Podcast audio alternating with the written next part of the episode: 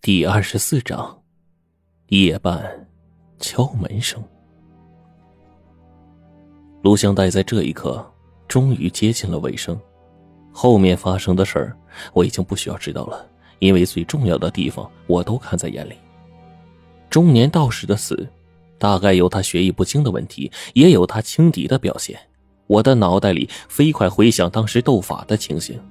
要是他跟我一样被胡老道从小用太极拳打下基础，身形敏捷的话，要是当初不拖大，准备好法坛、符咒、墨斗这些镇尸物品的话，我忽然发现，即使我这样想，但也没有十足的把握能对付这些东西，因为那些尸不怕镇尸符，而我的最终对手却是那块黑墨盘。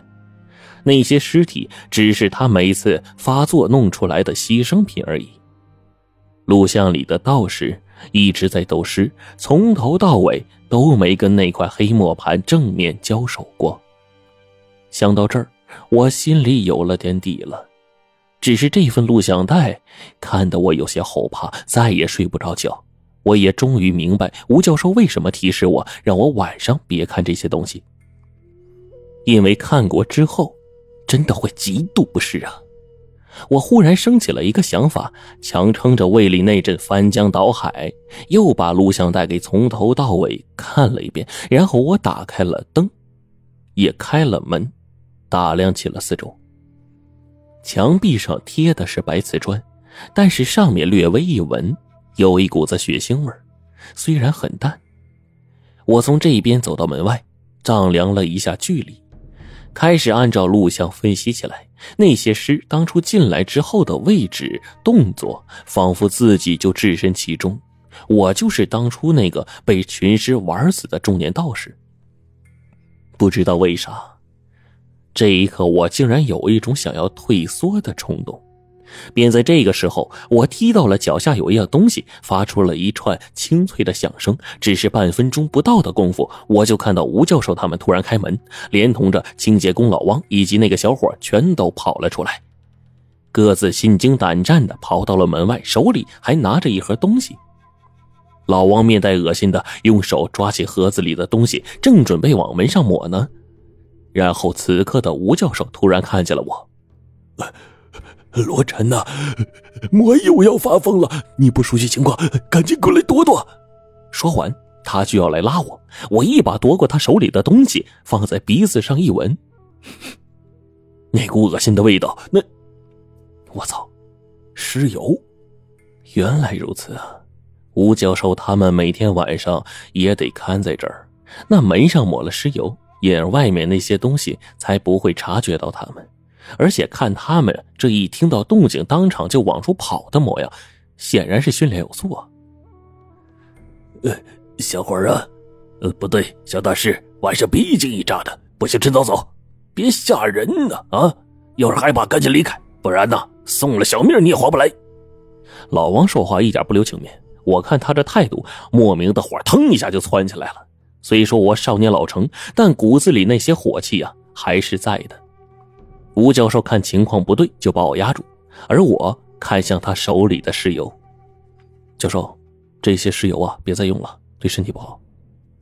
吴教授的脸上有点难看，我没有再说别的，而是瞥了一眼大门的位置，就问道：“我有很多事情要布置，也有很多问题想问，你们要是睡不着的话，咱们商量商量。”说完，我就掏出了四个本命神像。放在了大厅的四角，用红线给缠好，手段还算是熟练。老汪和那个小伙看了两眼，沉默着进了我的房间。开着日光灯，并不能烘暖房间的气氛，但有些话我必须说。我问吴教授：“教授，每次发生这种事，都是你们三个负责吧？晚上镇邪的是法师的事之后第二天一早到现场的肯定是你们收拾，对吧？”吴教授点了点头，我看向老王，问他：“你身上有块被尸气侵蚀到的地方在哪儿啊？”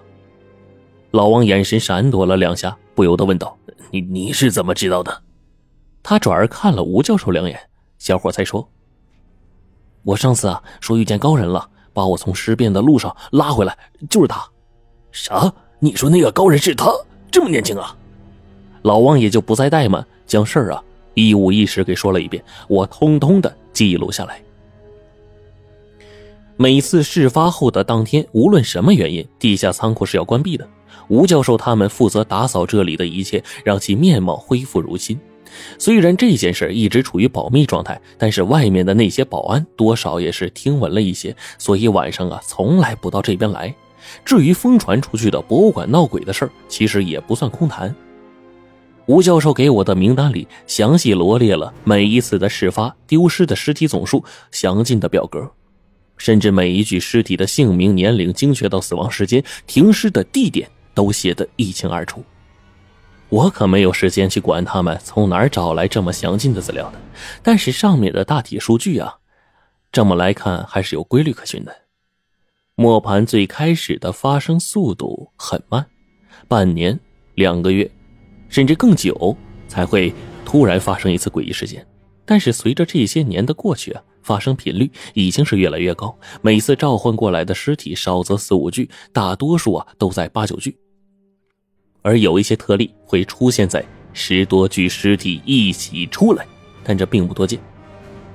唯一一个比较大的规律。就是越是往后，每隔半年左右会爆发一次大范围的尸潮。当时最要命的一次，周围医院的太平间，甚至郊区坟地里的死人都爬了出来，涌进了博物馆地下仓库，尸变一下达到了五十人。这是历年来闹得最凶的一次。那一次同样死了很多人，引发了一次大事件。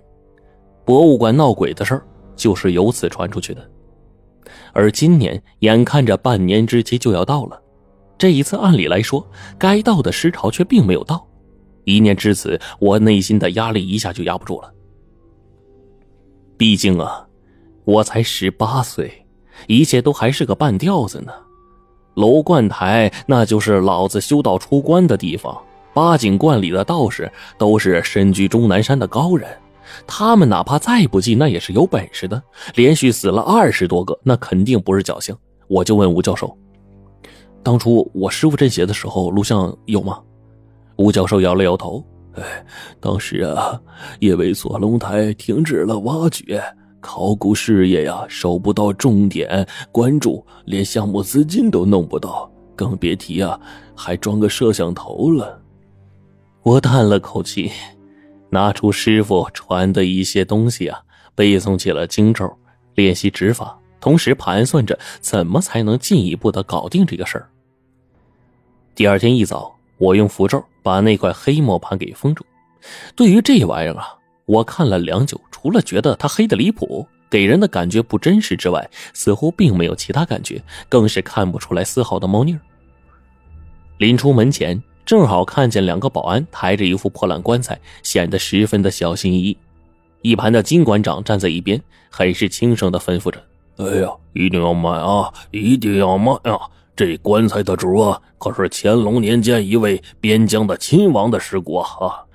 我从来没见过保存如此完整、肉身充满弹性的干尸，你们一定要小心啊！”吴教授被这抬过来的玩意儿给吸引住了，跟上保安就进去了。恰好金馆长看见了我，摆出他招牌式的微笑，就问道：“小罗呀，怎么样啊？在这住着还习惯吧？”我笑了笑。金馆长看到我有话要说，打了个手势，示意我先说。我便一股脑的把话给抖了出去了。哎，馆长，我想知道之前那些家伙镇邪所用的东西还有资料。呃，这些东西呢，必须得看看，对博物馆负责，也是对我自己负责。金馆长把我拉到一边。悄悄对我说：“哎，那些资料吧，我稍后啊亲自送来。说真的，先前请过来的那些道士啊，是真的不容你负责，全都一个个心高气傲的。要是像你这样多了解一些问题，估计也不会酿成那么多惨剧了。”金馆长把我夸的是天花乱坠，真让我觉得，嘿，这家伙驾驭部下的本事熟到了极点。他临走之前呢，又回过来对我说：“哎，对了，小罗啊，还需要啥东西，你列个条子。”管理都帮你啊，只要是针对里面那主的事儿，我一概批准，概不过问啊。我是真的有些感动，当即点头，回头盘算了一下，混合着资料就开始想主意。用九星神咒压住磨盘，周围用符咒封死。对面备好法坛，用八方值日神将压阵，挡住整个房间的阴气。我倒是要看看这玩意儿到底是个什么鬼。我开始没日没夜的看那些录像，渐渐的，半个多月的时间就过去了。我这才发现了最大的一个问题：录像带里的那些道士啊，大多都是博物馆请来的有些名气的家伙。这些人自视甚高，大多数人根本就没有防备之心，对那些尸变的东西啊，也就当成普通僵尸来对待，因此着了道的不少。但是其中倒是有几位是真有本事的，以我现在的手法，绝对比不上人家。但这人的一场斗尸之中，一人面对着十五条尸，即使是本事再大，他也是孤身一个人，最后还是耗死了。究其原因，就是没有帮手协助，而且当时在场的吴教授他们紧守住门也不敢开，把几位道长活活耗死也是一点。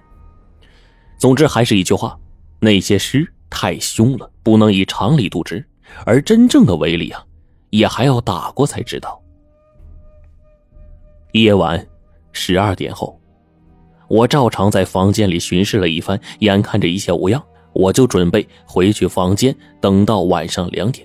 如果到了这个点还不出事的话，那么这一晚上应该也算安全的。毕竟连续十五天，还是让我的凶心呐消磨掉了一些。这一天，吴教授喝了点酒，我就跟他们约定，要是我有危险，请他们一定暗中相助一把。打了个哈欠，我刚要进房间，砰，砰砰，砰砰砰，一阵奇怪的敲门声，剧烈无比，不像是人为的。那一刻，里面安静了二十来天的磨盘，突然就转动了起来。